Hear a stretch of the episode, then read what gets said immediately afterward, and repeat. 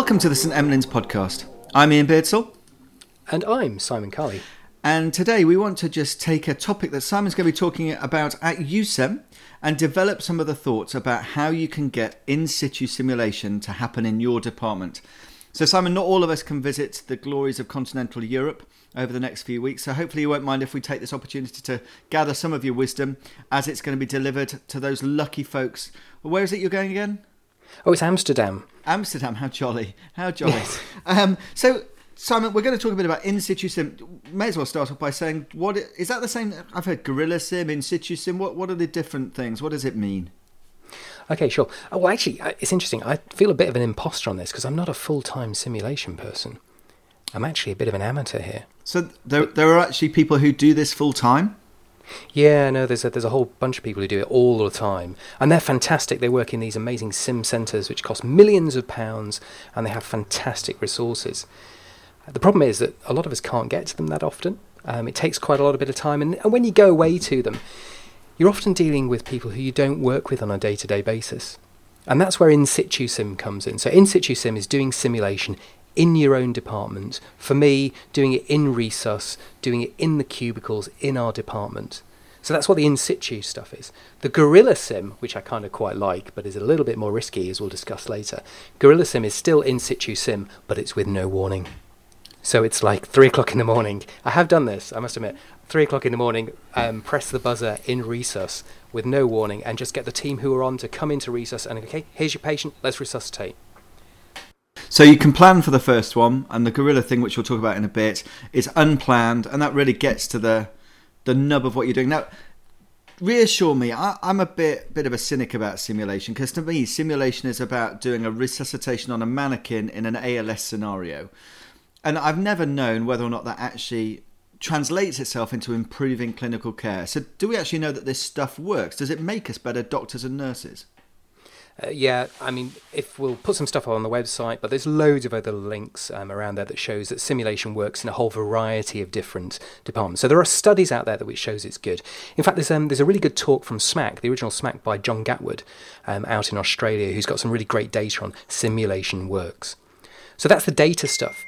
But just in terms of what we see, what we do, what we find, is that since we've been doing this, we've been doing this for about nine months, there's no doubt that the behaviour of people who are involved in SIM in our resus rooms and the organisation of our teams, the structure, the process, the efficiency has definitely gone up. I know that's a little bit qualitative, I know that's just my feeling, maybe I'm a bit biased, but I see it every day. So, Simon, I've known you for a little while now, and you strike me as a relatively extrovert, slightly outgoing, gregarious individual, and I can see how that simulation environment would suit you. But there's quite a few emergency doctors who aren't necessarily like us, who are a bit more introverted, quieter, don't want the hubbub and the hoo ha and the performance that can sometimes go on with these things. It's a bit like being a rather nervous actor and performing the first night of a play in front of just theatre critics. How do you get beyond that so that people don't feel intimidated and scared and everybody can be a part of it? It's a really important point. And I think the first thing you do is you recognise that that's the case. If you're really into this sort of stuff, it's, it's really very, very easy to just get totally excited about it and run away. And in fact, when people go away on courses and they do it with strangers, maybe they feel more comfortable doing that because they're not doing it with their peers. The flip side of that is we resuscitate as teams all the time. We perform with real patients all the time, and we're expected to do things in front of people we've never met before and also our colleagues in all different specialties and all different professions on a day to day basis. And so, normalizing that into the sim setting to say this is just the same environment you're doing, you're working with people you recognize, working with people you trust can help. Having said that, it doesn't always go well. And we've had a couple of disasters when we were first starting, It's got to admit this, when we put people into situations which they found very difficult and we had to pull them back from the brink when they got quite upset about it. And I think we learnt through error that we do need to ask people that they're comfortable to do it when they first start. And you get a feel that if things are starting to get a little bit worrisome and people are starting to get a bit stressed, that as if you're running the situation, you've got to be acutely aware of that and pull back from giving them any further stress, and supporting them in the process. Really important point. So, you've got these people. You you pick. It's often a self-selecting group who might do simulation, I suppose, but when you're doing it, you're trying to describe a situation where you're doing it in the emergency department, in the resus room. We can't shut the doors. There's people around all the time. How do you make it happen whilst the day-to-day running of the ED goes on around you? Uh, well, you just do. Um, I suppose is the easiest thing to say. Is we run it in our resus usually. Um, there are sometimes patients in the resus, and there's other stuff going on in the department. Now, patients, I'll take those two things. The patients usually don't mind at all. If you go in beforehand and say, "Look at this massive rubber dolly," isn't it hilarious? We're going to do some training. The patients and the relatives have no problems with this at all, and I've had nothing but positive reactions from patients. Clearly, you make a decision that if you walk into resus, there's somebody who's having ongoing resuscitation, somebody who's extremely unwell, if there are very difficult circumstances, if it's just too busy, if the nurses are stressed in there, you call time, you just don't do it. You have to pick your moments so, and be sensible. So, patients are really, from that point of view, um, important, but usually, in fact, almost always, tremendously supportive. The second thing is what about doing it in the department? What about the distractions? Well, actually, distractions are really important. We did a sim session just recently where we were doing a simulated cardiac arrest, straightforward scenario. And we had one of our nurses come in and ask the team leader to just comment on this ECG. So they're trying to run the arrest and they were just to walk in, put an ECG under the nose and say, This ECG looks fine, doesn't it? Is it okay? Can you just sign it? And we got them to sign it, and they did sign it. It wasn't normal. And that distractibility, that's normality for our teams. That's normality for what goes on. And if you do that, there's tremendous learning about how the individual copes with distractions, but also as a department, we can learn that by distracting people in high pressure, high stress states where they're trying to run a cardiac arrest is a very bad idea. So you can use those tools in, in your normal department, your normal running department, as incredible learning opportunities. So you've got the department, you've walked in. When do you do this? Is this any time of day? Are there particular times you found that are good to do it? Is it just a case of opportunistically finding a time when glory be, there's no patients in your department? Or is it a set session where you say, every day at this time or every other day, we're going to do it? What's the actual practicality of making it happen? Okay, a little bit of a combination of all of those things, really. So we have um, regular middle grade and junior doctor teaching, so we can put it into that. And we do do some of the other groups in the in the hospital, like foundation doctors will come to us and do a bit of sessions. We can do it so in those fixed sessions. That's great. We can do it purely opportunistically. So on those rare occasions when there's not a lot going on, we can do it. I did a session at two o'clock in the morning on New Year's um, Eve once because it was, really quiet. So we just did a session then. I don't think it was terribly popular. But most of the time we do it around handover. So most of our sessions are run in the morning, around about eight o'clock in the morning. So we have a handover at that time. And we know we've got basically essentially double staffing at that time. If handover finishes a bit early, which it often does, then we get a group of people, not everybody, into Resus to do a short in situ sim. They have a rapid, usually a Resus scenario, not always, and a rapid debrief, a hot debrief, which means that the entire process is over within 30, 40 minutes, which therefore doesn't impact on the department. It becomes routine, and you're actually training your team who are then going to work the next shift together. It's multi professional. The nurses are in there, the healthcare support workers in there. We get the radiographers to come down and take x rays. If we're going to go to CT, we take the mannequin to CT. I have CT'd the mannequin. So we get the team that's going to work together to train together. How awesome is that? It all sounds ideal, really, that you can form those links in a point of time where actually you're allowed to make a mistake. Because I, I care deeply about many plastic dolls, but actually one or two of them expiring is not the end of the world. So making a mistake in that environment feel must feel safer. Now I know there's an awful lot we could talk to, about with simulation in general, but better really if we can to concentrate on this in situ idea. So you've got a certain time of day for you guys. It's the first thing in the morning. Now there's always going to be pressure. There will always be someone waiting. There will always be other things to do that other people may decide are more important. How do you persuade others, and of course, by others, I'm really saying non clinicians, that this is an important use of your clinical time? So, where they could be seeing patients or whatever else might be involved. Yeah, I actually think it's not just the non clinicians, actually. I think you will find colleagues in both medicine and nursing who may think it's not a great idea, and they need they need persuading and they need buy-in. So when we decided to do this, we got together with the senior clinicians, so our clinical director Steve Jones, got together with the senior nurses, and we said, look, we need to do this. We need to train multi-professionally. We've all seen the incident reports that come through. I'm sure every department in the country that say that we have problems with some of our care. What are we going to do about it? This is something we can do and it's something we can do all together. So you get buy in from the senior leaders in your department, and therefore you have the reflected authority of them to do it. So you just say, It's been agreed, we're going to do it. You just get out there and do it. If you ask too many people, yeah, they will have the opportunity to say no. So ask a smallest number of people you require to say yes, and then just go and do it and I guess it's key to make those first few sessions successful. So you throw as much into those as you can, so that the general feeling is positive. How did you make your first sessions a success? Well, I'm not sure they were a success, but they certainly happened. We just got some really interested people together. So we did have a couple of senior nurses who I work with, Sarah Martin, etc., who were, you know, up for this and had real buy into the idea. So we got together, we got the mannequin out, and we just said, we're going to do it. Tomorrow morning, let's go for it we made it happen and we drove it through. And I think because we're relatively senior in the department, that allowed it to happen. I think if we started this from somebody who was very junior, say, you know, if one of our junior doctors decided they were just going to run sessions, I don't think it would have worked initially. And there was a bit of resistance. It probably took three or four months of doing this on a regular basis before the department felt as if it's something that we should be doing. And how often are you now doing it? I would say on average now we're probably doing it three or four times a week. So that's an amazing opportunity, isn't it, for your doctors and nurses and everybody to be having this education. What what topics do you choose? Is it just the sexy stuff? Uh, is it possible to simulate hand washing, or uh, do you have to do things that are resuscitation based? In general, we do the resuscitation stuff. Our focus at the moment is around the management of and the effectiveness and the efficiency of resuscitation teams because that's where we felt we had some issues.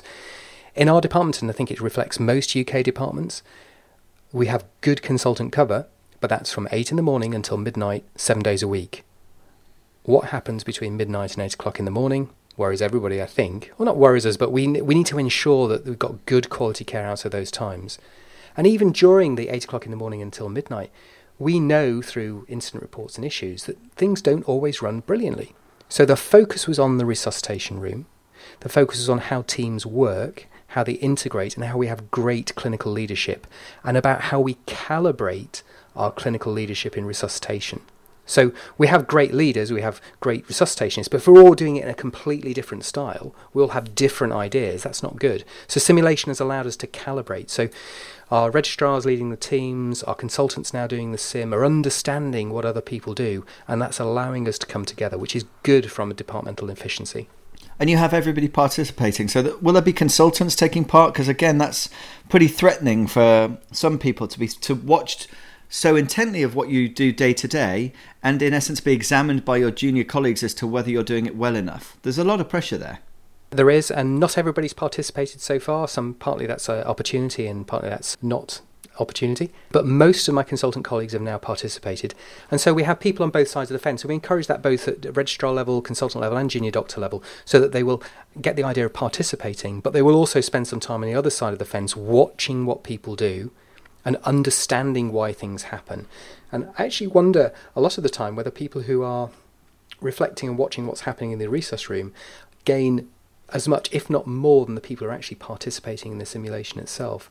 So all our consultants are involved. Not all of them are actually participating yet, but I think that will change with time. So you do a simulation. It may not take a huge amount of time. You get to the end of the scenario, whatever that may be. Do you all sit down and have a debrief then? Is it a hot debrief? Do you go to the coffee room or is it just there in resus? Who leads that? How does that happen? Okay, well, the debrief is obviously really important. Debrief is essential for any good simulation because you you, you got to you got to protect people, understand, and get some learning points out of it. So there's a few things we're doing now. Um, we do do a hot debrief because of the nature of emergency department. Unless you do it there and then, they're going to disappear off. It's going to be very difficult to get them back later. So it's hot. It's also pretty focused, so we don't try and do a massive one hour debrief. We don't try and go through video. We've tried videoing it in Resus, but the technical things make it difficult. And we don't have time to go stop, start, stop, start, stop, start, go through the video. That you can go when you go away and do your simulation sessions in a big sim center. So we don't use video, we do it as a talk. We do it focused on what the learners want to talk about. So we do the learning conversation. We don't do Pendleton's rules. We don't do what went well, what went bad. Oh, it was okay. We go, how did that feel? I noticed that that was a really stressful situation. How did it feel for you? It looked like you had some difficulty making decisions at times. Can you take me through that? So we do a learning conversation and we get everybody to contribute to that. And we do it live there in the department, face to face, in a circle, have a chat. What we did initially was just that, and then we went off. I summarised a couple of learning points. Since we've employed a, a sim fellow, on the back of all of this, people have recognised it's a great idea, so we've now got a part time sim fellow. We've now formalised that. So we all write down at the end what we learned. So we have our discussion, we have a learning conversation, and then our final point is we just go around the room and say, What did you learn out of that? And we write it down. And so we have a written record of what we did, what the patient was, who the participants were, and what the learning outcomes for each session were, both in terms of technical things, in terms of personal things, and most importantly, arguably for an in situ sim, process. So, what is it about our department, the way we're set up, the way we're organised, where the kit is, what we've got up on the wall, where the posters are, all that kind of stuff helps the department learn, not just the people who are involved in that particular sim session. Do you ever bring people in from other departments to be part of the session? So, simulating, for example, a major trauma where you might need some airway add, uh, helpers to come down, an anaesthetist, an intensivist. Do you get them to come and be part of this as well? Yeah, we've done it with a full trauma team. So put a full trauma team alert, alert out, which was really good. So we've done a few of those now. So uh, most recent patient we did was an assault who had been stabbed and kicked in the head. They were notified as a GCS 14. By the time they arrived, they dropped the GCS. So we did a full RSI with an RSI checklist in the ED, and then we transferred the patient to CT and we CT'd the mannequin. And that picture of the CT of the mannequin has been around Twitter a few times now. But that was really good. So we had the whole team coming down. So the anaesthetist came down, the surgeons came down, the radiologist came in, the ODP came down, and we did a full thing. We drew up the drugs, we gave the drugs, we tubed the patient, we put them on a transport monitor, and we took him to CT. And had you pre warned those inpatient specialties that you were doing it? So if they were sitting in clinic, you can imagine a huge amount of resistance to being pulled from a theatre session or a clinic session to do something like this. On that particular one, what we did is we got the consent of the trauma lead in the trust, and the trauma lead in the trust spoke to the clinical heads of division of those relevant specialties and said, This is what we're going to do. And they went, Yeah, sure, go for it. And he did a little check in radiology and just made sure they were happy, and we ended the situation on the CT scanner. So if you get consent at high level, then it's usually not a problem. We were quite concerned about it, actually. I mean, we were quite worried that people would come round, walk through the door of resus, go, big rubber dolly, I'm off. To be honest, we've not had that reaction at all. We've had huge buy-in from the specialties, and you know, really positive contributions from people. So, thus far, it's been great. Really surprisingly great, but great. So we said at the beginning, we just mentioned this guerrilla sim idea. When do you do those? Is there a right time to do that? Is that bringing those other people in? Were those trauma things, guerrilla sims? Is there a benefit to one or the other? The guerrilla sim we've not done so much of because I think it's it's pretty risky actually. You basically the idea is you do guerrilla sim at any time. I'm sure you're aware, as I'm aware, some of the most challenging times of doing resuscitation is when you have a busy, complex department, or when you get the wrong person in the wrong place. So, you know, we've done um, various different things. So we've done a cardiac arrest in the minors area of the department, a long way away from resus.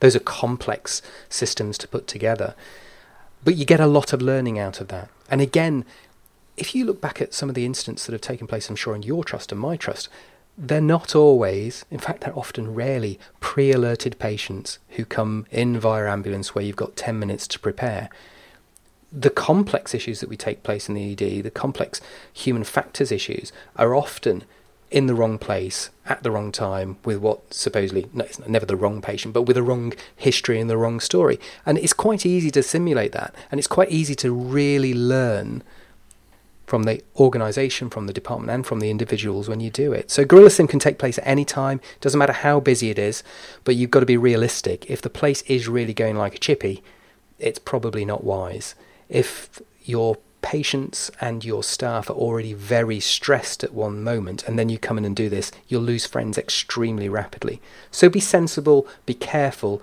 but do recognize that there's potentially great learning by doing things in a guerrilla way. So, to draw that all together, it sounds to me like simulation is a great adjunct to other forms of learning, and it can also bring teams together. It can help departments run more efficiently, more effectively. It helps educate people on all sorts of different levels. It seems to me that you need to plan this ahead of time. You need to make sure the session is sorted out. You know what your learning points are. You know when it's going to happen, and you get people on board. And it needs senior leadership from the medical and nursing teams. Is there anything else that you wanted to mention just before we finish off the podcast? Perhaps some extra bits that you wanted to add in? Yeah, there's a couple of kit things I would say that are important. We've been quite fortunate in that we've managed to uh, steal, a, uh, sorry, sorry, acquire, sorry, uh, borrow a trolley, a resus trolley, and we've reproduced the equipment that we have on our normal resus trolley. So essentially, you can wheel, wield a, a, a defibrillator, some airway kit, the drawers with monitors and everything into resus. We can wheel the patient in on a trolley and that kind of reproduces the setting and the scene. So that works very, very well and is quite important. We talked a little bit about topics, so we can do the big resus stuff. We also take people and we try and reproduce what happens in normal practice. So if the patient's not that unwell, we don't get immediate calls to resus. We will get what would normally happen. We get a junior doctor to come along and we encourage them to go through the process of uh, their assessment. And then we look at things like handover and communication between different levels um, and different professions within the trust. So the kit issues, the people getting the resus kit together um, are important. I think it's been noticeable that we have a we have a very expensive mannequin. It's it's very very good, but you know what? Most of the time we don't use the high fidelity stuff. Most of the time we're just talking about how people communicate, how they talk, and how they lead. It's not about the technical stuff, it's about the teams. And I think that's been a big learning point for us. When we started at the beginning, some of the scenarios we put out were very, very complex. We didn't need them. We needed simple scenarios at the beginning, straightforward VF cardiac arrest. Brilliant for learning, brilliant for seeing how people plan before a patient arrives, brilliant to see how they get situational awareness, how they predict what's going to happen, and superb at looking how communication happens in our busy resus. Been really great stuff. So keep it simple, keep it cheap, and simulation can work for you. Simon, thanks so much for going through that. I hope this will be a useful adjunct to all of those lucky enough to be at EuSEM. And for those of us who can't be there, well, we'll book our leave from next year and look forward to hearing from you again soon. I look forward to putting St Emlyn's back as a team together. With, with a bit of luck. Take care, everyone. Have fun.